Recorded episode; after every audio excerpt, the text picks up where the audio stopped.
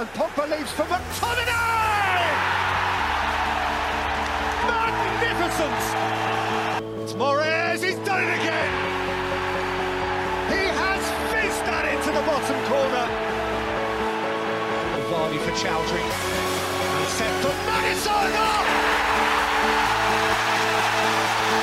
He is one bright young thing! Alisson saw Salah running from his own half, so here, Mo Salah. Salah to settle it in front of the cop. There's no feeling like that feeling. And now you've got to believe them. You have got to believe them. What's up, guys? Welcome back to the 3PL podcast. Again, a massive thank you to everyone who continues to listen every week. We're back with a different episode today with an international break going on. So there's no Premier League action, but we know it's the last one of the year, so no more international football till at least next March, which is great for us. Um, this week, instead, we'll be chatting about our favourite Premier League moments um, of all time. So we're going to give you three each, and then we'll debate for the top one that we all agree on. So um, yeah, I'm going to throw it over to you, Peter. Kick things off. Yeah, thanks. So I'm going to uh, kick off with actually the the oldest incident, we'll call it, from from my list that I've selected.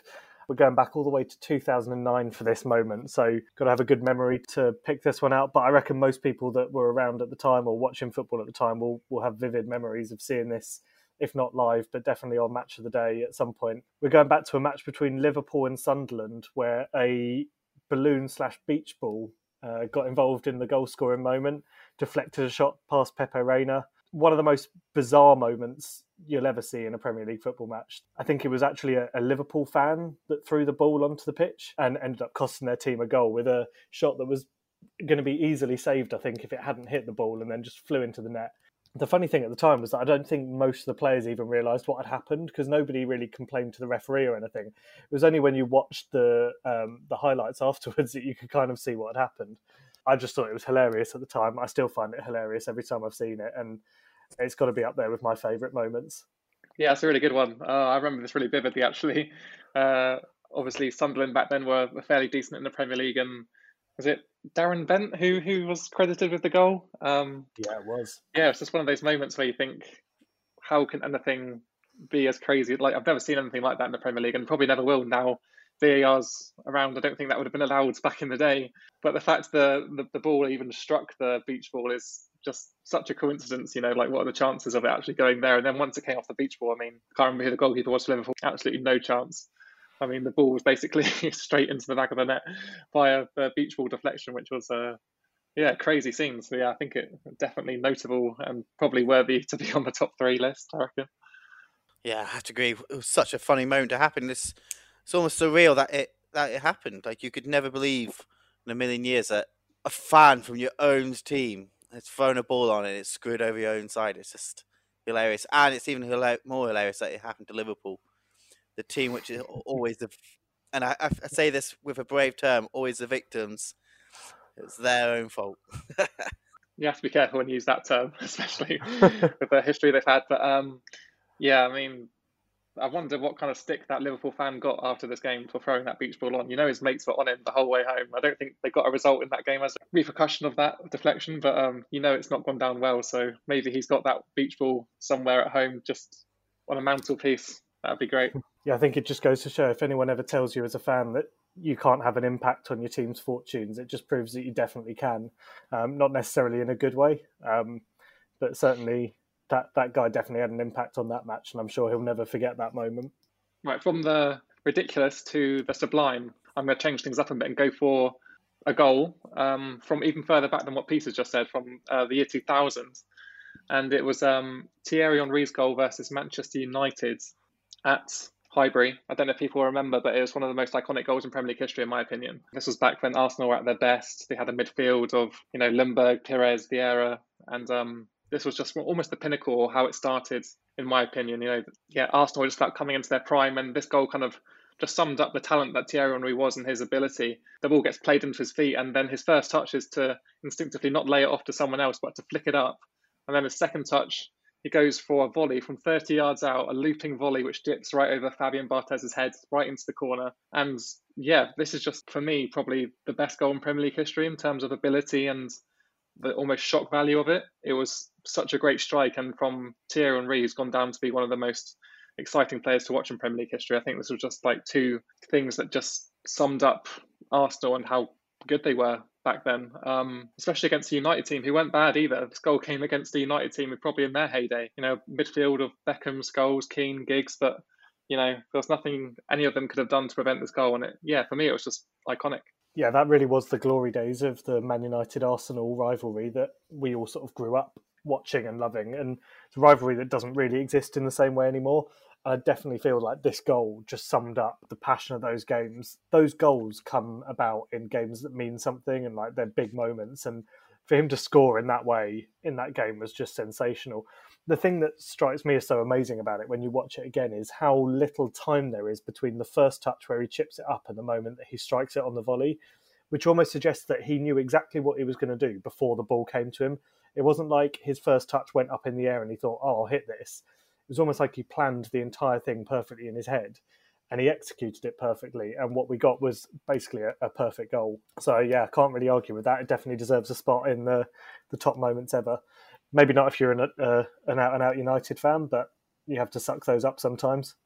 I think even the most hardcore United fans would have to just stand up and applaud that goal. It's it's definitely one of the greatest goals there's ever been. It's, such it's the elegance of it I know Henry always to me was one of the most elegant strikers ever. The way he moved around the pitch with grace, speed, and power, and the way he always seemed to slot it into that bottom corner so often. But this one's just just out of the world, like you said, Peter. The way he so casually like prepared for it, like the way he flicks it up, volleys it, and also a lot has to be say, said for the Arsenal fans that day and the Arsenal fans who used to get into the Highbury ground they go mad. Every time you watch that video back, you just see the scenes. And it's something which I think ever since Emirates has never quite captured that same passion of that ground. Everything about that goal is just beautiful. It's one of the great, definitely up there is one of the great moments. Oh, I forgot to mention as well that Arsenal that season had probably one of the best Premier League kits in history as well. You know, the Nike reds and white with the Dreamcast logo across the front. I don't think any um, casual football fan will see that kit and, and be disappointed or have bad memories associated with it. It was just, yeah, beautiful kit, beautiful goal. And interestingly, my first one goes down the exact same route. It's a Dennis Bergkamp goal against Newcastle, 2001 2002 season. A touch again of just, oh, pure excellence, just out of this world. It was just, ball comes into him. He's got his back to the goal, flicks it around the one way, goes around the other, past the defender, and just slots it away. It's just, oh, words can't say how great it was. It's just one of the finest goals there's ever been. Making a lot of weird noises over there. that's that's what great goals do to you. They make you make some very strange noises. Gary Neville will tell you that. I, I'm going to be slightly controversial here and and say this this goal is one of the biggest flukes in in football history, in my opinion. Ooh. There's absolutely no way Dennis Bergkamp meant that first touch to go where it did. A bit like Gabriel Jesus definitely didn't mean that that first touch to go where it did last weekend. In my opinion, massive fluke, but still a lovely goal, great to watch. But yeah, I'm, I'm just going to have to rain on the parade a bit there. Sorry, I guess I'll come in and save the day a little bit, and we'll back you up. To me, I think it was preempted. I do think Bergkamp meant to do something with the ball when he went to control it definitely isn't a miscontrol because of the way he moves after he touches the ball for the first time. He sees where it's going straight away and he moves around the Newcastle defender to, you know, to finish it. And I think someone of his class and quality can't really associate with a fluky touch. I think he's shown enough in the Premier League, especially, you know, in the mid 2000s, just how clinical he was as a striker and how classy he was as well. And I think for me, because he did this on a regular basis, it makes me seem like it was you know less likely to be a fluke. Yeah, really great goal. I remember it, and um, yeah, I, I, don't know whether it's top three moment for me. I'm not too sure, but um, it kind of just summarizes everything that Arsenal were about back then, and yeah, it was a great moment, I guess. I was just about to say that it's it's that side. What a fabulous, fabulous side, and it's just it's a shame Arsenal's never quite reached that height again. I'm not even quite. They're a long way off these days what a fabulous team they had, and it's it's all gone ha- downhill so quickly for them. All right, next up, I'm going to mix things up a tad. Uh, not goals. I'm going with a fight between Lee Bowyer and Kieran Dyer from 2005. Something that I don't think the Premier League has ever seen before, and I don't think it will ever see anything again, uh, anything similar to this. It was probably one of the craziest things I've ever seen on a football pitch. I wasn't in the stadium, but I remember it very vividly watching it on Match of the Day and thinking, how can two players be that pissed off with each other that they're throwing punches? I mean, there's quite a lot of backstory to this, to be honest. I, I did a bit of research. I mean, I remember it really vividly, but I thought there must be a fairly valid reason for them to be fighting. So I did do my research. It was in a game against Aston Villa, Newcastle at home, having a bad season under Graham Souness. Yeah, apparently throughout the game, Lee Bowyer was convinced that Kieran Dyer was deliberately not passing the ball to him as it was. Kieran Dyer said, The reason I don't pass to you is because you're shit. That is basically what he said to Lee Bowyer, and um, that didn't go down too well. But before that, even, I mean, this game was going terribly for Newcastle as it was because they were 1 0 down. And I don't know if you'll remember this, for the football fanatics out there or Newcastle fans. Stephen Taylor, the centre back, got a straight red for a handball on the line. Darius Vassell managed to round the Newcastle keeper, and the last man back was Stephen Taylor, and he tried to get in front of the ball and, and he used his hands very evidently, but he faked he faked being injured instead of using his hands, and he had a thought he had like an abdominal injury. referee saw through it, so he was sent off. And then these two got in a fight. They were both going at each other. There was shirts being ripped. They were throwing punches. They both got sent off as well. So Newcastle at this point were down to eight players, and yeah, I mean Newcastle lost the game, and it was just an absolute embarrassment to Newcastle Football Club, really. And it was amazing that these two players went on to make a good amount of appearances for Newcastle after this. Um, Graham Souness after the match challenged them both to fight it out, but they both refused. I think that would have been great content for everyone. But unfortunately, that didn't happen. And they both went on to make a good another 30 appearances for Newcastle, which is somewhat amazing. But yeah, I wouldn't have wanted to be in that dressing room after the match with uh, Graham Souness there. Uh, definitely not. If you have you ever seen the picture of Graham Souness with the flag in the middle of the Turkey derby? If not, go watch it. So he, he picks up the flag of, uh, I think it's Galatasaray, and he runs out into the centre against Fenerbahce, puts the flag down. The police come on and they have to, like, the right police have got the shields above his head. There's things getting thrown at him. A man who's willing to take on that crowd in Turkey where it's nuts. I would never want to walk into the dressing room to be Lee Bowyer or Kieran Dyer because you know he's going to go crazy at you. One of my, like, favorite moments of that is when I'm pretty sure it's Alan Shearer has Lee Bowyer by the neck as he's like trying to drag him away. His shirt's ripped, and the ref comes over to red card him, and you just suddenly see Shearer's face going from like annoyed at Bowyer to even more angry. He's like, "What do you mean you're sending him off? They're fighting each other. It's our own team." As if that is like a genuine reason for you not to send off two players who've been having a scrap on the pitch. Yeah, like you, Matt, I, I have such vivid memories of this. Actually, I remember watching this. It's back in the days when they, obviously you didn't have social media, so you didn't hear about everything the minute it happened. So obviously this happened on the Saturday, and it was around the time that I wasn't necessarily, you know, old enough to be staying up every night to watch Match of the Day late. So I watched this on the Match of the Day Sunday morning repeat, or maybe that we videotaped it on Saturday night and we're watching it on the Sunday morning. I remember watching it while my dad was doing the ironing and I remember we were both just sat there, just in absolute awe, watching that moment, just having no idea that this had occurred nearly 24 hours ago. Just seeing this bizarre incident happening, and it was all I spoke about for about a week after that. Whenever I saw someone, I was like, "Did you see the fight on the Newcastle game? Did you see the fight on the Newcastle game?" I thought it was the best thing ever. And honestly, I can't believe I didn't think of this myself when we were planning our, our top moments because it, it really is a great one. Yeah, it's funny as well because you associate fighting and football as being, you know, something that just shouldn't happen ever, and um, you see it all the time in the NHL, the Ice Hockey League, and I think it's something that would add a lot of value to Premier League. Actually, I mean, maybe not as the, the main event, you know, to see two players fight, but I mean, if you see two players scrapping, I'd love to see it actually play, actually play out. And you know, if the worst that happens is they both get sent off, then you know, so be it. But I think it would make a for an entertaining spectacle, especially in games like a Newcastle Aston Villa yeah, it certainly had an interesting twist to it, wouldn't it? If referees just stepped back and let it unfold, we all get to watch that. But maybe not one for the football purists, but you know, it'd be a nice idea for a couple of matches here and there. Although I'm, i think most people would be glad that people like Roy Keane aren't playing anymore. If you uh, if you're allowed to have fights on the pitch, I don't think many people would want to challenge him, or maybe Vinnie Jones would be up there as well. In a similar line, not so much about great goals or about the football, but all about the celebration. My one is Adebayor playing for Man City against Arsenal when he just turns and runs the length of the pitch and slides on his knees into the Arsenal fans who are baying for his blood. You can see things getting thrown onto the pitch. You see the pure disgruntled anger. It's just so much passion. And I thought it was one of the most funny celebrations I've ever seen in my life. I was crying with laughter. I kept on watching it back and back. Oh, it was fabulous. It was just great watching. It was just one of those, I, to me, one of the most iconic moments I've ever seen. One of the most iconic celebrations. Yeah, this was a weird moment. I didn't really associate Adebayor with, you know, having that kind of angst or pumped up aggression towards Arsenal. I thought he had a pretty good career there until he moved to City.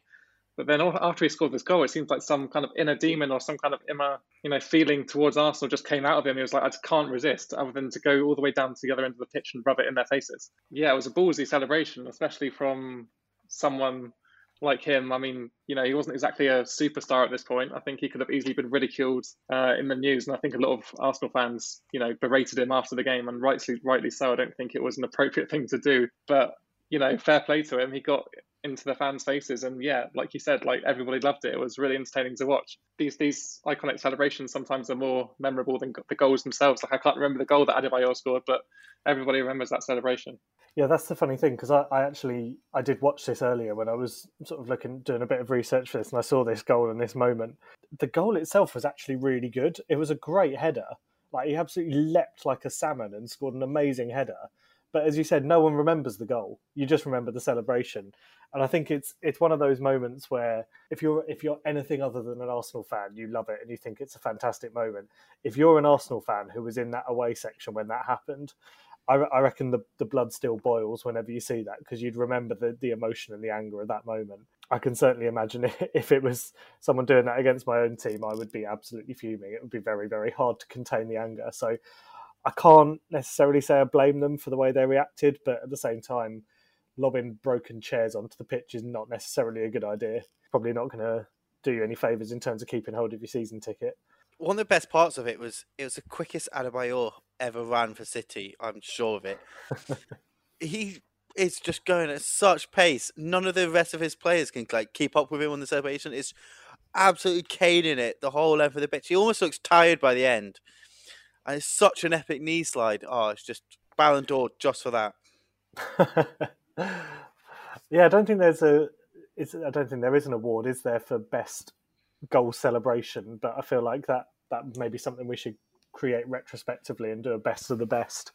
That'd be quite fun.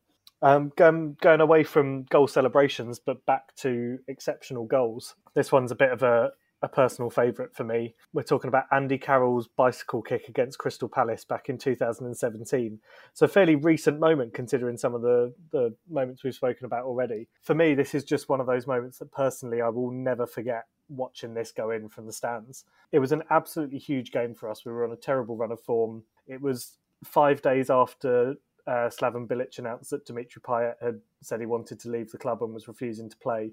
So there was a real, real negative feeling around the club at the time. I remember going to that match and there were security guards around the picture of Dimitri Payet outside the stadium because of how pissed off everyone was. And just being in that stadium, you could almost feel that if we'd lost that game, it was going to be a really, really bad way to be leaving and a pretty terrible atmosphere walking out. We'd already gone 1 0 up at the moment that Andy Carroll scored this bicycle kick, but it was was almost like that that goal making it a two goal advantage and the way it was scored there was the the relief of the goal going in there was absolute amazement that Andy Carroll would manage to do something like that and then there was also an element I think in most people's mind of fear that he'd probably injured himself at some way scoring a goal that acrobatic. The funniest thing for me actually was that I was on the phone when that goal went in. I was on call for work.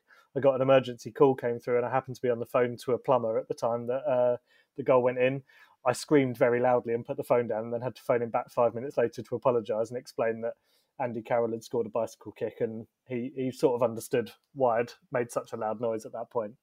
But yeah, for me, just a, a great memory, one that I think I'll, I'll have probably for the rest of my life. Yeah, such a cool memory, especially um, being in the stadium to witness something like that. I think we all probably remember the goal itself, but being in the stadium and seeing it from a unique angle of your seat must be something quite quite special to witness. But yeah, I remember the goal really well, and like you says, um, seeing Andy Carroll turn up with something like that was um, yeah baffling. I didn't think he could get his body that high off the ground. Fair play to him, and, and the connection he got on the ball as well it wasn't just a you know like a soft miss hit volley into the into the back of the net. It was like a full on full tilt volley right past the keeper, no chance, top corner. I mean, yeah, no keeper in the world saving that, and yeah, fair play to Andy Carroll. I mean, at least he's got that to look back on, you know, when his career's over you know his highlight reel. He's gonna have that probably right at the very end in slow motion with the Titanic music in the background. you know, just the, the, the probably the best moment of his career. Maybe not in terms of achievement wise, but definitely ability wise. I think you know he won't score a better goal than that in his career. And um, yeah, very very memorable goal and especially coming from someone you know who had been largely disappointing in most of the teams that he'd played for at this point. So yeah, fair play to Andy Carroll for creating something pretty pretty magical. Because so often you see a bicycle kick where it's like they're, they're always epic. A bicycle kick is one of the most epic goals, but the way the angle and the way, like Matt said, it gets so much lift and power on it, and it just kind of whips into the top corner. Just you repeating it, it's just suddenly that goal is just sprung back in my mind. It's in the new ground as well, wasn't it? Yeah, it was. So it was, it was the oh. first season in the new stadium, and it, it was it was going really badly, and it was the first sort of it was the first real big moment that we had that we can sort of look back as like a, a, great memory from that stadium. I think because all the best memories before that were kind of tinged by the fact that Dimitri Payet was involved with them, and we all hated him by that stage. So it was quite nice to have a memory that we could look back on with fondness as well. Okay, moving on to my next one. Um, going back away for this one as well, actually. Well, only like 11 years, but even still. Um, yeah, this is Macheda's goal versus Aston Villa. You know, I won't hide or deny that I was a closet United fan for most of my life, probably up until the age of 15. And at that point, you know, United were pretty decent, to be fair. And and after all their success and Alex Ferguson, they started to decline a little, but they didn't stop them winning things. And um, in 2009, I guess this was a really good summary of like where United were at. Yeah, this goal just will always stick in my head because of the nature of it. Um, you know, a 17 year old coming off the bench for his debut and to score the winner in the fashion that he did was just outstanding in my opinion. Yes, he's never really got on to amount to anything since. In fact, he's actually on his tenth club, I believe, now after Manchester United. But you know, this um, this goal itself was just iconic in so many ways.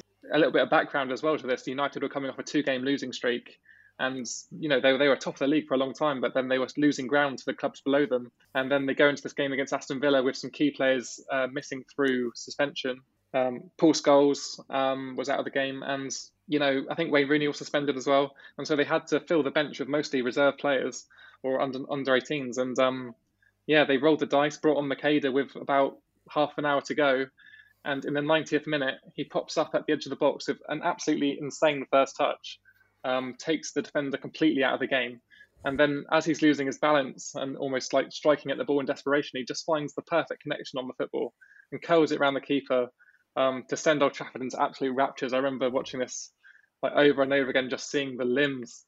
Uh, like uh, nothing compares to that last minute winner feeling. And for Man United, this was a massive goal as well. It pretty much sealed title for them that season. And yeah, I mean, what a moment for Macheda. What a moment for United fans. And yeah, something probably a lot of people remember for a long time. Yeah, I've have to have to come clean and admit that I was also a, a Man United fan growing up. Um, so that makes two of us. And I very, very vividly remember this one. I remember watching it uh, live at the time and just just being blown away by it. and and I, I got sort of caught up in the excitement of him as a player. And I remember thinking, oh my, Man United have found another gem. He's going to be brilliant. Um, and then he went on and he scored six more goals in the time before he left the club in 2014, I think. Um, three of those mm-hmm. goals were for Doncaster Rovers on loan. So he, he didn't turn out the way everyone thought he might, but at least you know, you're talking about Andy Carroll having that bicycle kick to look back on in his highlights reel. Feel like Macheda's highlights reel is probably consists solely of that goal, but what a what a highlights reel that is still because it was an incredible moment and it was great for us as fans watching. But imagine being him at that. I mean, what was he, 17, 18 years old, scoring the winning goal in that moment at Old Trafford with the weight of the team on his back. What an incredible moment for him. Yeah, I'm not going to lie. At that point, I wasn't a closet United fan. Instead, I was at the time a Liverpool supporter. So memories at the time not so fond. But I do remember what an impact he had when he first came through. I thought this is the next. They've done it again. Here's the next big thing. He scored that goal. I seem to feel like he, he scored another one before the end of the season, which was a bit of an epic. Might have been against like Sunderland, possibly. I can just remember he scored near the end two really good goals. I can remember that the one which Matt's mentioned against Villa, Vivid comes in, bit of a flick back heel, and then slots it away. But how his career just didn't happen. It's just sometimes you just don't know. It's almost shocking that you can go from such a good start and then just disappear out of the way. Yeah, he's now living his best life in, in Greece at Panathinaikos. less fond memories of him these days. I had a bet on Panathinaikos the other day and he missed a penalty, so we'll just forget that he did that and remember his his memories from United. Yeah, what a bloke. Okay, so my final memory going into this, um, again, one that's sort of got a, a personal element of, of a good memory to look back on, but this time not uh, involving West Ham. Um, Matt, I think you'll have fairly fond memories of this as well because you were there at the time that we watched it. Um, I'm going with a slightly niche one the Man City versus Liverpool game on the 3rd of January 2019. Man City won it 2 1. Leroy Sane scored the winning goal. Basically, ended up being the match that decided that Man City won the title instead of Liverpool. Liverpool went into that game unbeaten. There was a huge amount of pressure on it. It was, I think, it's probably the last time I can remember watching a Premier League game that felt like it meant that much to both teams involved, and also watching it as technically as a neutral, but knowing full well that I wanted Man City to win because I just really didn't want Liverpool to win the league that season. For me, there was there was an element of excitement in it. For Matt, there was an element of excitement with a great bet that you had um, involving Leroy Sane to score and Man City to win two one. I think think the scoreline had to be correct. So that moment when Sane scored the goal to make it 2 1 was pretty special. I remember the atmosphere in the pub being incredible. I remember my dad being there watching that. He, he looks back on that with fond memories as well. We had a great time. And then it was followed up with the most perfect situation where we realised that I'd left my rucksack in McDonald's about five hours earlier and we had to go on a mission to retrieve it. Not the obvious reason to remember it as a good game, but it's got special memories for me. And, and just as a game of football, it was an incredible match. It was great fun and yeah, just a really good evening of pure Premier League football. Um, now that you talk about it, it, it brings back all the memories and yeah, I'm kind of glad I didn't even think about it or consider it for my list. I mean, yeah, what a game of football and, and what a night. Yeah, I remember this game really well. Obviously, it was a huge game. Uh, City, Liverpool, then nowadays is, is one of the bigger games of the season anyway. But um, yeah, back then it was it was huge. And I remember Aguero's first goal, almost an impossible angle that he scored from, just absolutely hammering it past. I don't know if it was Alisson in goal at the time or not, but um, yeah, it was a really great finish. And then obviously Sane popping up with the winner, especially with the bet I had on at the time, was just like bittersweet. And yeah, the the beers were were flowing at this point. And um, yeah, what a game of football! And um, yeah, like you said, uh, the night had great memories just aside from that game as well with the um, the rucksack incident. But yeah, very memorable both on the pitch and off the pitch. Yeah, it's almost one of those iconic moments I think as a rivalry needed. Like we spoke earlier about the Arsenal United and the great rivalry they had in the early 2000s. But the Liverpool City is it's building, it's building towards that direction, and a game like that just it needs those matches, it needs those iconic moments, and well, not even match deciding, like league deciding goals to really like cement it as one of the biggest games in the league. And I think going forwards, I think now every season we're always going to be thinking that City Liverpool game is that's a big one, and that's one which a lot of us, even as neutrals, will really be looking forward to. So another moment in which this one I'm in the ground. So just like yours earlier for your Andy Carroll goal, this is the greatest goal I've ever seen in person. It was Boufal running the length of the pitch, going past players as if it was they just didn't even matter. He was, they were tripping over each other. I spent the whole time as he was running directly in front of me towards their goal, screaming, "Shoot! Shoot!" when he got near, and before that, screaming, "Pass! Pass! Pass!" thinking Boufal's just going to run into another player. The amount of times for us, he he begged to just like he would get the ball, and you think, oh, this is this is a world class player. Then he'd dribble, he'd go past one, two players, and then that'd be it. Nothing happened. He might turn back, run back the way he came, but no, this this moment was it's definitely the greatest goal I've ever seen in person. It was just fabulous. And I'm pretty sure Matt has very similar memories.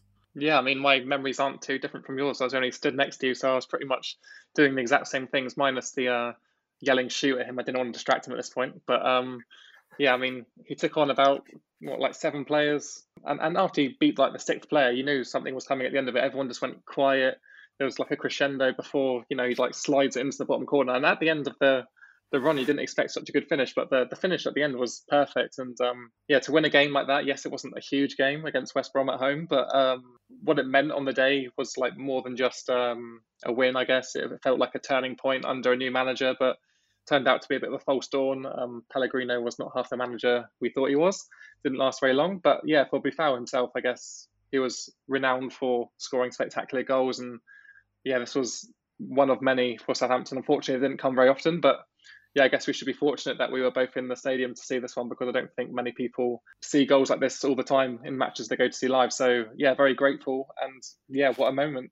Yeah, I'm, I'm quite jealous of both of you that you were in the ground for that one because that would have been an amazing moment. My memory of it was slightly different. I was standing in the rain watching it on my phone outside a pub waiting for a date to arrive.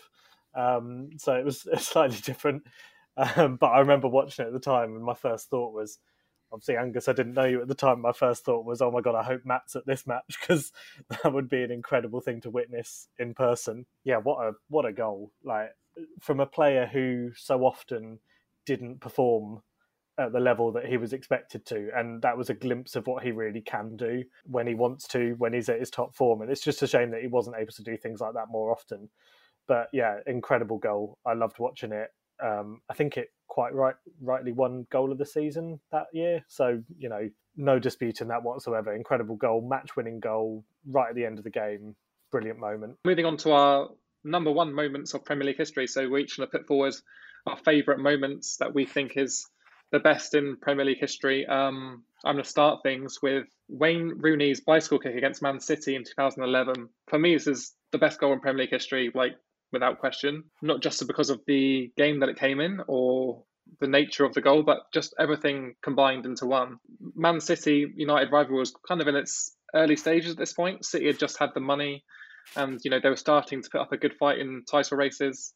And at this point, United were first in the league, City were third. Really big game anyway. Um, in February of that year, the game was perfectly poised at one all most of the game. Um, and then Wayne Rooney comes up with the best bicycle kick I've seen. I know we've talked about Andy Carroll's earlier on in this podcast, but um, for me, this one was slightly more impressive. Not just because of the player it came from, but the execution of it as well. The fact that Wayne Rooney a striker who was probably renowned for being like a bit of a, you know, um, and like a natural goal scorer, if anything, you know, just getting in the right positions, finding himself in the right place at the right time. But this was almost like almost self-constructed. You know, he had to do all the hard work for it, and um, the finish was just insane. He peels off the back of Kompany. I think Nani whips the ball into the box, and yeah, for me, it was just a textbook bicycle kick. I've never seen one executed better than this. And um, yeah, Joe Hart stood no chance in goal, and it wins Man United the game and again wins them almost the league essentially because you know Man City were out of the title race at this point, and yeah, it kind of just opened up the door for United to win the league. And again, I think it was probably the best goal that Wayne Rooney scored in his career. And uh, yeah, I'm going to put it out there and say it's probably the best goal that I've seen in the Premier League in in its history or since I've been watching it. So that's why it's my nomination for the best moment of all time.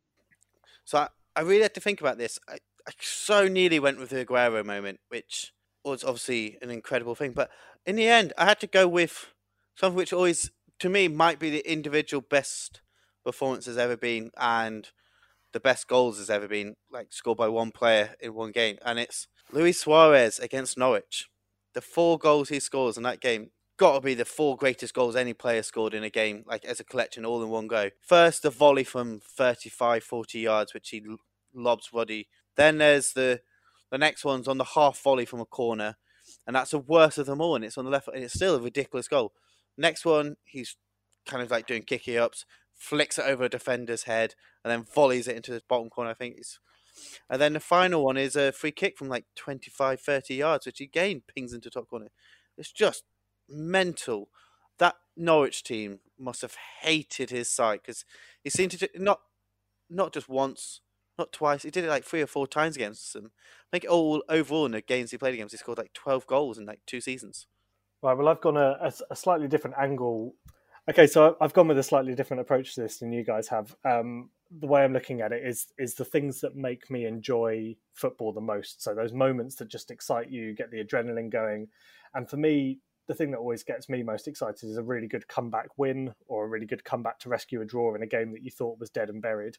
So there's there's a couple of honourable mentions that I'm going to throw out there just before I, I speak about my favourite one because there was there was two that I was very close to choosing. The uh, three three comeback um, against Tottenham, um, which was an absolutely incredible moment. The Lanzini goal, we spoke about it a couple of weeks ago when it happened, and it was just insane. The other one for me was uh, a match uh, against Everton at Goodison Park a few years ago where we were 2 0 down going into the 80th minute and came back to win 3 2, um, which was just an incredible moment. the Tottenham one probably would have been my top moment if I'd actually uh, been allowed to be in the stadium for it, but I wasn't. Um, so the one that I'm going to go for is just the, my favourite moment because it really had everything. Is the final match at Upton Park in which West Ham beat Man United three two. For me, this game, as I said, it just had everything. I got to around the stadium about three or four hours before kickoff. I didn't have a ticket for the game, so I still had hopes of getting one at the last minute. It was just absolute carnage around there. I think you probably all remember the videos of the Man United team coach getting lobbed with bottles beforehand. There was thousands of fans there who didn't have tickets just to watch it in the pubs. I ended up watching it in a pub, which, to be honest, was was incredible. Anyway, the atmosphere was amazing. West Ham were on the verge of European football. We'd had the best season we'd had in ages, scored an early goal, then had the devastation of going 2 1 down with two goals from Martial, who was having an amazing season for Man United. And then the absolute scenes when we equalised in the 76th minute, and then the absolute, absolute scenes when we scored the, the goal to win it, to make it 3 2 in the 80th minute. I, I highly doubt you two are going to agree with me that this is the best Premier League moment in all of history. But for me, it will just be like I will never forget that evening. That was just an incredible moment, and for me, that's what football's all about: is those moments that you you will cherish and treasure for the rest of your life. And that for me was just insane. I can still remember the smell of the beer that got soaked all over my head the moment we scored the winner. Yeah, it's difficult to, I guess, judge one or each of these individually. They all mean different things to different people, and like like your memory is so personal because it's the club you support and it's the last game they had at a stadium that had so many memories in itself. So, as a non West Ham or Man United fan, it's difficult to relate or you know feel the same emotions that obviously you did on that night and have felt since. Um, definitely worthy of being like a, a moment of Premier League history. But for me, I guess the fact it was a West Ham game and didn't really have any other implications other than just a a win on the night and like a, a happy memory for West Ham fans, it kind of I guess lacks a little of little bit of widespread significance um, in terms of like the Premier League on the whole. Really valid um, argument for it though, and, and I imagine all West Ham fans would agree with you. I don't know. I mean, I'm going to be biased and say that I think my my moment probably had more of an impact on the Premier League than than the other two moments. But then that's me looking subjectively at, at one moment and how much it impacted on you know the title race that season and also both the clubs. But um, I'm more than open to listen to your arguments and and you know, yeah, Angus, what do you reckon? Who's who's got the better one? See, I, I do like the thought of a. I look very much like yourself, Peter. I love a good comeback, and you've sparked some memories of mine straight away. Not so much your game, but like one of the most iconic ones for me was uh, the Newcastle Arsenal match. I think it was in like 2011, roughly 2010, 2011 season, when Arsenal were running away with the match. It was 4 0. And then somehow, out of nowhere, that Newcastle team drags it back. And yeah, just epic comebacks are amazing. But I'm gonna have to agree with you here, Matt. Um, the the Suarez one for me is the great some the greatest goals by a player, but I think the Rooney moment is a bigger one. I'd say. I think you're you're right. There is iconic in the way one the just how fabulous a goal is, and it's just out of this world. But also just the sheer scale of the goal and the importance. It's in a derby. It's in the emergence, the emergence of a massive derby as well at the time. Yeah, I think to be honest, you've probably got a clean sweep there, Matt. Because I'd, I'd, have to agree with you. Um, I have to concede that my one is is very much a personal memory. So for me, it's massive. But I accept that for the other 19 teams in the league, they probably don't really give a shit about it. So uh, that's fair enough. I, I equally have very good memories of watching Suarez play, and I think the way he performed in that match against Norwich was absolutely incredible. I'd say it's probably one of the best individual performances we will ever see in the Premier League. So absolutely up there with with the top. And I think it was one of those games where he really showed why he is one of the best players to ever grace the Premier League pitch. But yeah, in terms of an individual moment, it's hard to argue with Wayne Rooney the only other thing I can think of that maybe would challenge it, which probably all give an honourable mention to, would be the the Aguero last minute goal to win the title. Um, the goal that Rooney scored was just such an incredible moment. Like the the execution of it, the fact it was a bicycle kick, as you've both said, in a in a massive derby. Yeah, I think it's probably got all of the ingredients to put it up there with the very best. Yeah, yeah. There's a there's a few other moments I'd like to mention. Just which didn't reach it for me, but I I feel like they deserve to be said. Obviously, the Leicester, Leicester winning the league, and the Vardy's eleven was it eleven games in a row he scored. Obviously, fantastic. But I think the reason why I, I didn't want to put them as my option was it was over such a prolonged period of time. The Aguero moment, like you mentioned, I can understand why again we didn't go with Aguero. At least that moment had that that fever pitch to it. It all came at once. Whereas the Leicester game, as amazing it is, and their performances throughout the season, it was throughout the season. It doesn't quite hold the same passion. Yeah, I did think about other goals as well. I remember Jamie Vardy's against Liverpool that season, a really iconic goal in itself as well. Um, I got a couple of notable mentions as well, more comical ones, if anything, not making the list, but very memorable. Alan Pardew's headbutt against Hull was one of my personal favourites. Didn't quite make the list, but that was memorable, and uh, what a guy. And the other one was Roy Carroll's blunder against Tottenham. I don't know if you guys remember this, but it was uh, a long range effort from Pedro Mendes, the halfway line, catches Roy Carroll off the line, and he fumbles it on the on the goal line, goes behind the goal line, and he has to claw it out uh, definitely a good two yards into the goal, but wasn't given because there was no VAR. And um, yeah, imagine you know how things would have been different if we had VAR all the way back then. But um, yeah, just some very vivid memories for me, at least in Premier League history. Those ones. Yeah, just one final honourable mention from me that I think would be a shame not to mention would obviously be uh, Steven Gerrard's infamous slip and Demba Ba's goal. I feel like it would be unfair not to bring that up and just dredge up some bad memories for Liverpool fans because you're having a bit too much of a good time with it at the moment. There's there's one moment which I'm amazed you've not mentioned uh, the Paolo Di Canio. Uh, actually, two moments by Paolo Di Canio. One, the iconic goal of his, and then also the one of great sportsmanship when he catches a ball out of the air and goes, "Oh no, the keeper's down injured." This is, as a West Ham fan, I thought when you said, "Oh, this one's personal to me," I a million thought, million times thought it was going to be that. Yeah, I think they they both would have been fair shouts. That unfortunately, as as I alluded to earlier, the problem is I wasn't a West Ham fan at the time that either of those uh, matters happened. If I had been, they probably would be more sort of have more of a personal connection for me. But yeah, both incredible. I mean, his goal probably. I mean, a lot of people have said they think it's the best goal ever scored in the Premier League. I think it's there's possibly been some goals in recent years that I think overtake that now. Rooney's potentially being one of them. Still an incredible goal and an incredible player. And and the moment of sportsmanship is great, but at the same time, we don't watch football for sportsmanship. We watch it for people being horrible to each other and winning matches. So it's not going to be up there with the best for me. Yeah, just to caveat that we do actually support teams uh, for long periods of time. We don't just switch around as it might, might come across in this podcast. We've all been fans of the clubs that we support now for a good 10, 15 years. So uh, don't think of us as glory supporters or anything like that. We are genuine football fans who have supported a club for, or clubs for a very long time.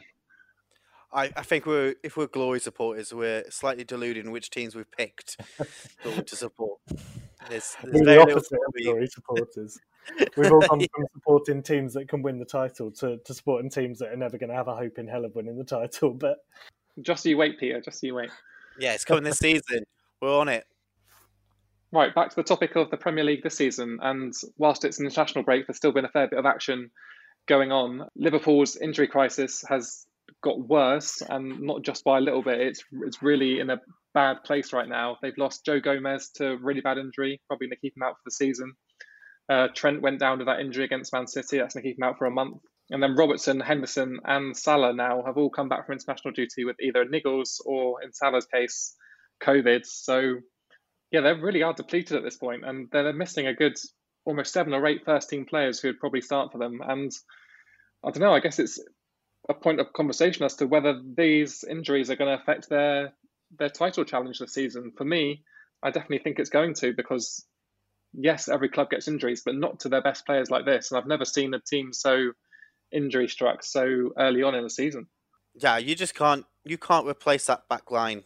You can't lose one of the best right backs in the world, one of the best left backs in the world, the best centre back in the world, and not expect your team to struggle. There's no way that they're gonna come out the other side of this in such a positive way. They might, they like it is, they're still going to win games with that strike force of theirs. Even with Salah out, they they have a, the side to break down and beat most teams. But when they come up against a big team, I just don't see how they're going to have a defense to hold them out. I think this massively, massively dampens their chances of retaining the title. It's definitely going to have an impact, isn't it? Having said that, their defence hasn't been at its best all season. I don't think even before Van Dijk got injured, they weren't the same solid team defensively as we saw last year. However, when we're talking about title challenges, one of the things that made them a title contender last year was how defensively solid they were, which enabled them to keep plenty of clean sheets. And you know, those games that you don't concede goals, you've always got a chance of getting a goal right at the end and winning the match.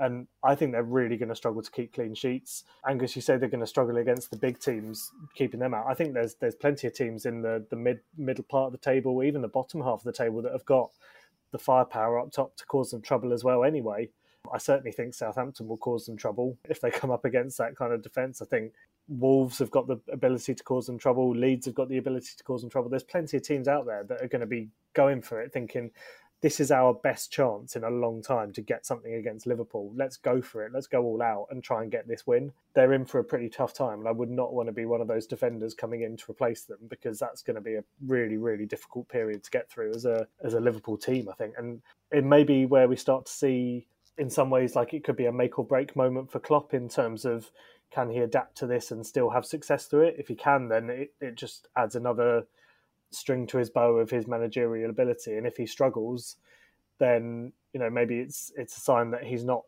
you know that all round manager that's able to deal with every single circumstance that gets thrown at him. Yeah, it will be a tester of Klopp and his Liverpool squad. Personally, I don't think he should be judged on this season if they don't do as well as last season. I mean, this amount of injuries is almost unprecedented for any club, and the fact that he's having to deal with it so early on in the season is, is obviously not great.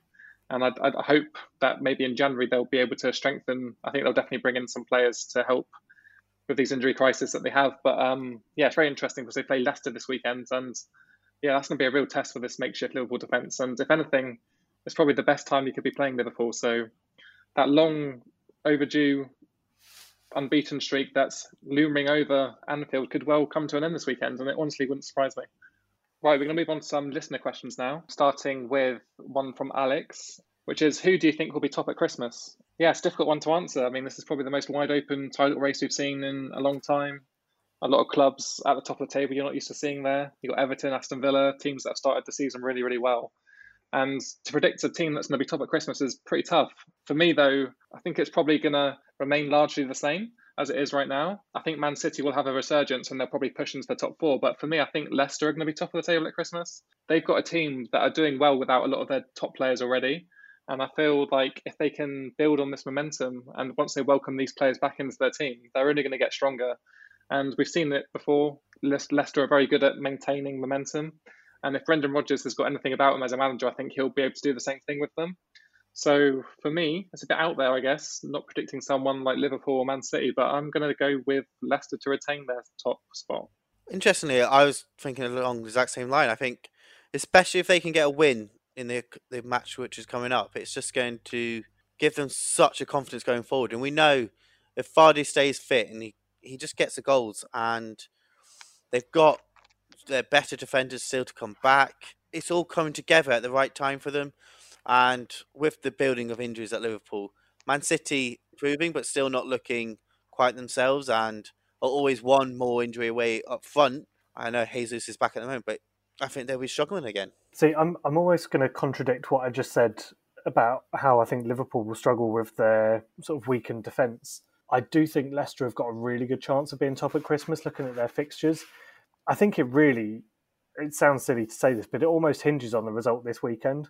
If Liverpool manage to come away from this game with Leicester with a win, they've got some pretty decent looking fixtures coming up. They've they've got Brighton after that, uh, Wolves who haven't been as good as they were last year, then Fulham, Palace coming up, and and obviously the the worst game in that run is against Tottenham. But those are the games they've got before Christmas, and even with a weaker defence, there's teams in there, Fulham, Brighton, and Palace that we know routinely have struggled to score goals this season anyway. So maybe the weakened defence won't have that much of a difference for Liverpool. You can still see them coming away from with a pretty good points tally from that, and potentially being up there at the top.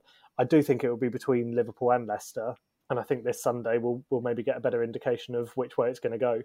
Um, but if if you want a definitive answer from me on on this occasion, I'm going to go with Liverpool just to be different from you guys. Do neither of you think that Spurs could be in the running? Because obviously with that strike force of theirs, they've been doing so well this season.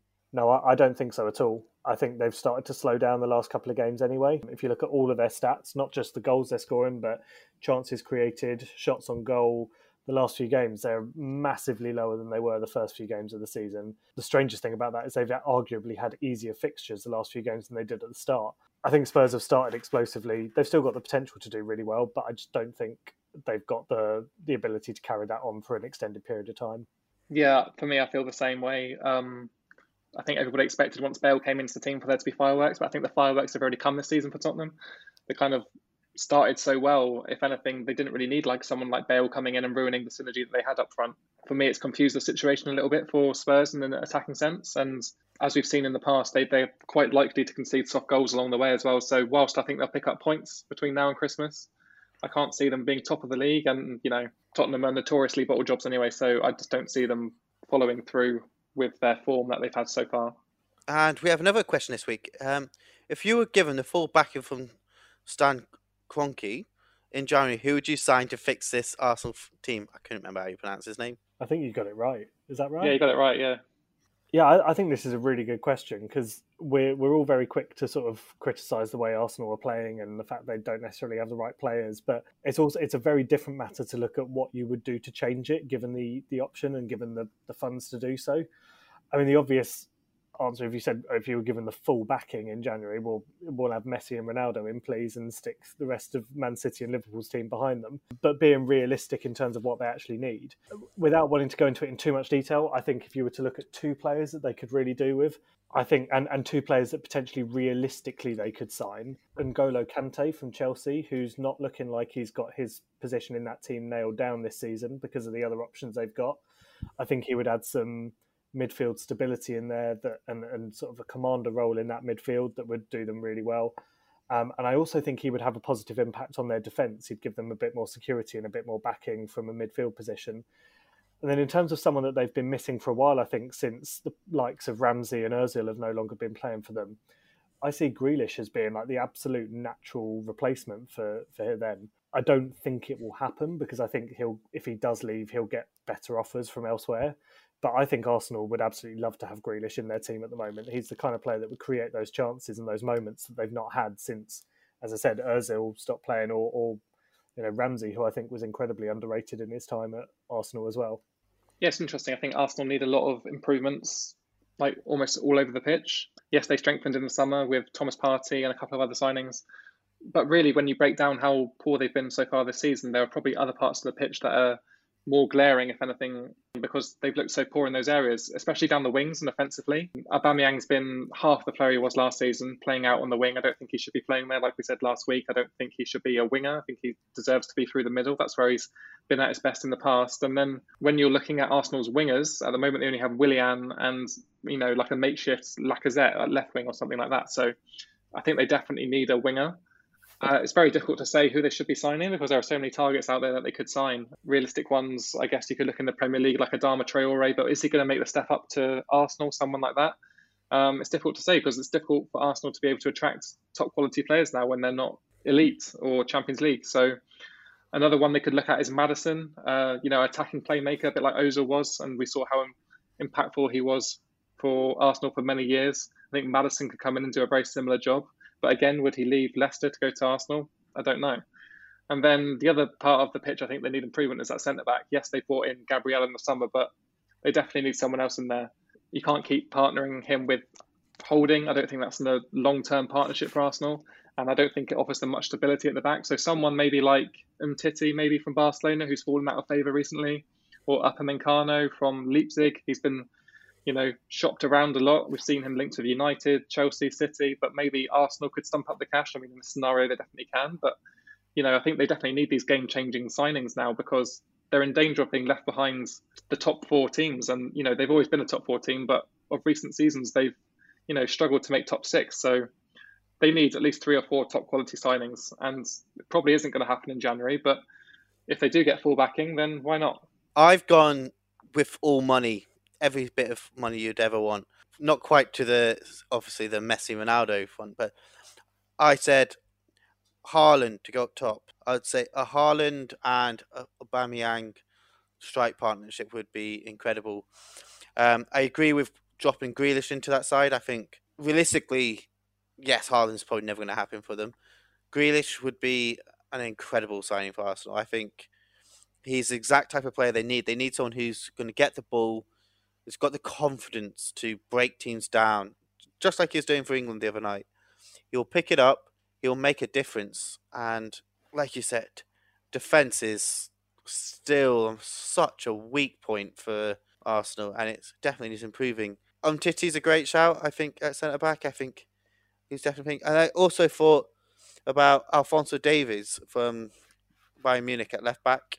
If you had all the money in the world, you'd be considering going there. But the other one, not so much. He's going to cost a load of money. I think he'd probably be relatively cheap because it's come to the end of his career. But David Alaba at from Bayern Munich, I think would be a very good signing for him. But my only worry at that point is you're getting another aging defender coming into your side, and it's it's finding that right balance. So yeah, thanks thanks a lot, Joe. That's a really interesting question. It's it's a team who definitely needs some changes and some signings coming in. So hopefully they will get the backing in January because if not, Arteta's going to find it very difficult to get that side moving up towards those Champions League spots. I think. Okay, moving on to the predictions for this weekend coming in the Premier League. Um, right, we're just going to start straight away with Newcastle Chelsea, the first game on Saturday. Newcastle have been patchy, as we've seen, got terrible result last time out for them at Southampton. Chelsea, much improved, firepower, defensive stability. Looked like the team probably Chelsea fans wanted at the start of the season. Yeah, I, have got to go Chelsea this one again. I think they're going to go from strength to strength at this point in the season, and Newcastle are about as unpredictable as the politicians in Parliament. So I'm going to go for a 2 1 Chelsea win. I can only see one winner in this game. Uh, I think Chelsea just going to be all over Newcastle. I'm going to go for a 2 0 win to Chelsea and comfortable. Yeah, it makes it three Chelsea wins from all of us. I'm going with a 3 1 Chelsea win. Um, they, they're looking really, really good going forward at the moment. So, um, yeah, definitely can see them getting plenty of goals. But I do think Newcastle will get a goal in this because we've seen that they can do that. But yeah, they're, they're not going to get anything from this game, I don't think. Um, moving on to the next game, high flying Aston Villa are taking on Brighton, who started off the season with some really good looking form, but are, are struggling to turn that into points. Um, I think this could be more of the same. Unfortunately, I've I've ummed and erred about Aston Villa this season. I've I've gone from thinking they're looking amazing to thinking that it's all a fluke to thinking that they're going to win the league. To I, I don't know what to think with them, but I do think they're going to win this game. I'm going to go for a fairly comfortable two 0 win for them. Yeah, I'm going to go along the similar lines as you. Um, Aston Villa have looked very impressive this season. Jack Grealish running the show. Brighton have kind of flattered to the seed. They've been good in patches, but they're not picking up the results they probably warranted. Unfortunately, I can't see that trend changing in this game. Um, Aston Villa have looked too good to kind of go against them. So I'm just going to go for a narrow 1 0. I think it will be a better performance from Brighton, but ultimately not enough to get any points. Yeah, I'm going to have to agree with both of you guys again. I think Villa possibly won't have a, a lot of the possession. I think Brighton might have more of the ball, but I think they just don't have the cutting edge. They, they don't have the cutting edge up top. So I think Villa, through Grealish and through, will just get the goal. So 2 1 to Villa. Right, next up, we've got Tottenham, Man City. Uh, pretty big game, really. Man City arguably need a result in this game more than Tottenham uh, to build that momentum up after their draw against Liverpool last time. Tottenham, again, probably need to build on their. Yes, they got a win against West Brom, but it wasn't impressive. I think this game's got goals written all over it. But I'm going to go for a draw. So I'm going to go for a score draw in 2 all. It is a big match. I think I think we're going to see a bit more of the pragmatic Mourinho come back. Spurs will be looking to sit a little bit deeper and catch City on the break. And I think that will work to their favour. So I'm actually going to go for a Spurs win. I think I'm going to go a 2 1 Spurs win. Right. So the first game that we're not all going to agree on the scoreline, which is nice. I'm, I'm going to go the other way and say I think Man City will win this game. De Bruyne being back makes a huge difference for City. He's in some of his best form at the moment. He's getting assists all over the shop. He looked really good for Belgium the other day against England. Absolutely ran the show in that game. So I think if he if he stays at that top form, I feel like he could pick apart Tottenham's defence a bit and um, yeah, get the win for Man City. Um, moving uh, across to Old Trafford, Manchester United are taking on West Brom. West Brom, who are languishing towards the bottom of the table, and Man United, who are really struggling to get any grip whilst trying to climb up the table. So it could be a really interesting one. I feel like this could be the kind of game Man United will enjoy themselves in. Um, there's been a lot of pressure on them recently to perform, and this is the kind of game where they probably will get the chance to. So I wouldn't be surprised at all if they get quite a few goals in this, especially if Fernandes is on the same kind of form as he was in the last game they played. So I'm going to go for Manchester United 4, West Brom 2. Oh, interesting. Lots of goals. Um, I also think this is a type of game which United will enjoy. I think their players will enjoy this type of game. I see it being a bit more convincing. I'd say I, am going for United three 0 win. I just I don't see where West Brom could really hurt United. So yeah, three 0 Similar lines to both you guys. Uh, don't see much from West Brom in this game. United obviously put in a much better performance against Everton, and I think it's going to be a repeat performance. Actually, I'm going to go for another three-one win for Man United in that one. Talking of Everton, they're our next game of the week. So Everton against Fulham. Sadly, I, I don't see Fulham's run getting any better. I, I think they've been struggling throughout the season. They're going to continue. I'm going to go with Everton to recapture a bit of their form. Ancelotti's had the international break with his players to hopefully bed in some of his ideas again and get them playing back the way they were. And I think their squad needed the rest as well. So I'm going to go with Everton 2 1 win. Yeah, it's difficult to look past Everton in this one. Um, they've got Richarlison coming back from injury, and I think James Rodriguez will be fully rested after the international break. So yeah, I, I do think Everton are going to do enough, I guess, to get a win in this game. Um, Fulham have obviously improved a lot lately, but I still think they're going to succumb to a 2 1 loss in this one. Yeah, I, I, think exactly what you said, Matt. I think Richarlison and Rodriguez being back will make all the difference for Everton. Um, I don't actually think they'll concede in this, mainly because I just can't see Fulham scoring. Fulham didn't look like they were ever going to score against West Ham, and arguably Everton have had the better performances so far, so you'd think they'll find it even harder to score against Everton.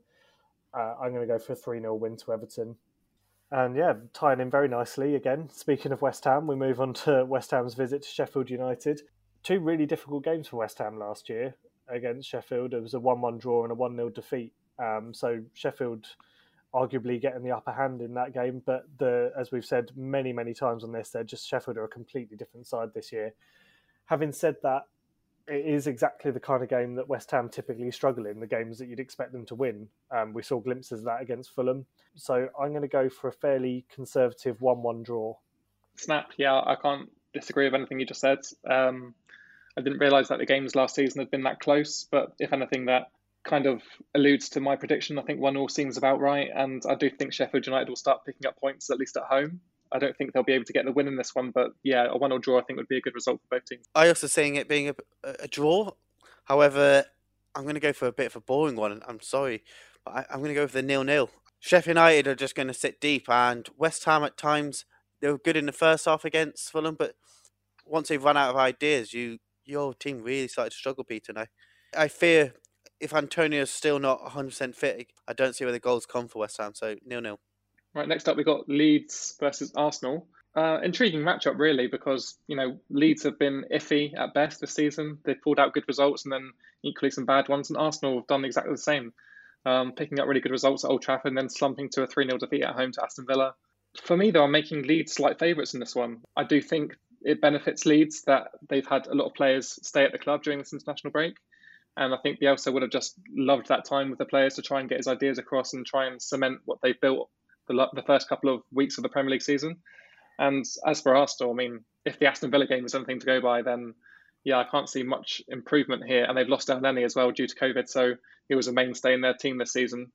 All these things are kind of leading me to, to go with the Leeds win. So I'm actually going to go for a Leeds 2 1 win in this one. It's really interesting because I thought I was going to be the only one who'd go with the Leeds to win this match. I've gone with Leeds very comfortably to win 2 0, which feels wrong to say, but I watched the the FA Cup match between Leeds and Arsenal last season. I think it was FA Cup, and Leeds were the better team. Arsenal got the win on the night, but Leeds were the better side. And since then, Leeds have gone from strength to strength. They're a better team than they were 12 months ago. And Arsenal, like you said, against Villa, they were poor. I just think Leeds are arguably even a better side at the moment. Definitely got the more experienced manager for the match. Yeah, it's a sad indictment on Arsenal, really, that all three of us have gone for a Leeds win here because I've gone exactly the same scoreline as Matt. I've gone for a 2 1 win to Leeds. Um, I yeah, I just I agree with you, Angus. I watched that that same FA Cup game last year, and Leeds absolutely dominated that game from what I could see. And if they do the same this season, Arsenal are really going to struggle, especially considering, as you said, the performance Arsenal put in against Villa was so underwhelming. They can't afford a performance like that against Leeds, or they will get taken apart. Um, our next game uh, coming up could, as I said earlier, could be a, a, classic and could be fairly instrumental in deciding who's who's top for the, the next few weeks. Liverpool take on Leicester at Anfield.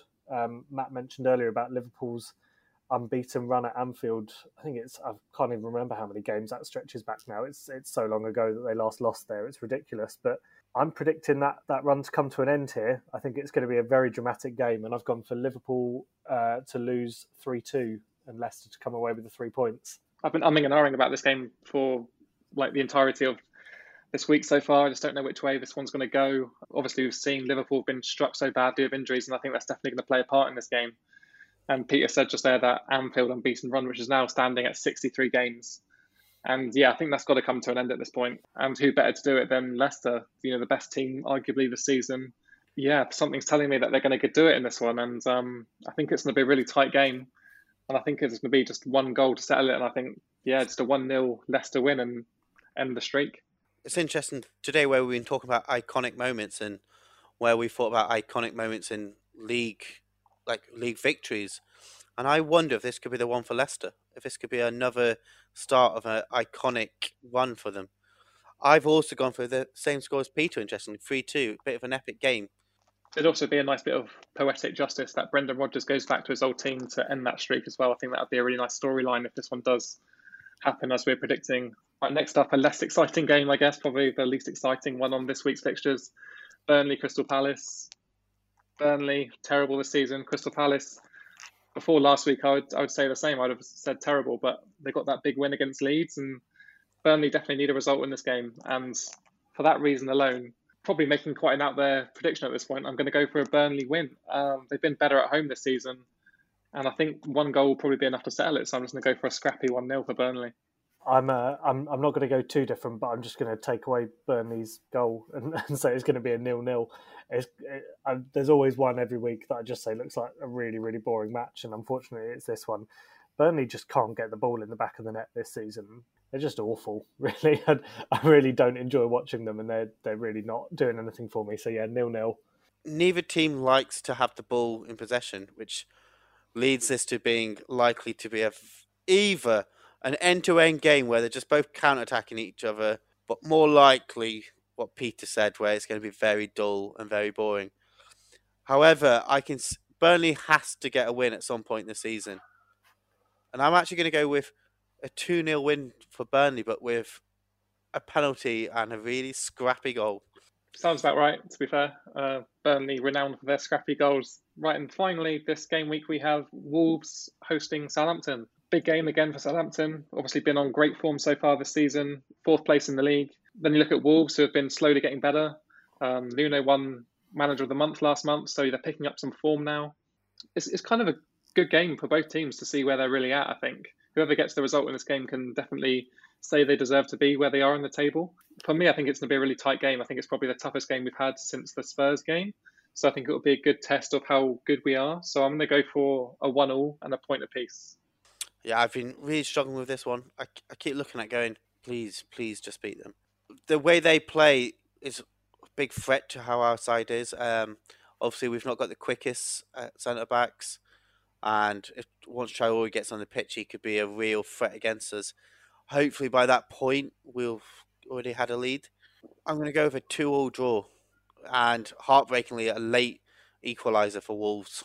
I, I, found this one really difficult to call as well. I was looking at stats and previous games, and you know where where the team's form is at, and obviously we know Southampton are on some really good form. But then I think Wolves' form has kind of gone under the radar a bit. They they lost to Leicester in their last game, but it was only a one 0 defeat since they lost 4 0 to West Ham in what, in all honesty, was a bit of a freak result considering where the two teams were at last season. Since that game, in the last five fixtures, Wolves have only conceded two goals in five games, which is very defensively solid. And I feel like they've really found their feet in defence now. That that sort of 3 1 defeat to Man City, followed by a 4 0 defeat to West Ham, seems to have kind of woken them up to maybe a couple of defensive frailties they had, and they've now solidified. So I can see Southampton struggling to break them down.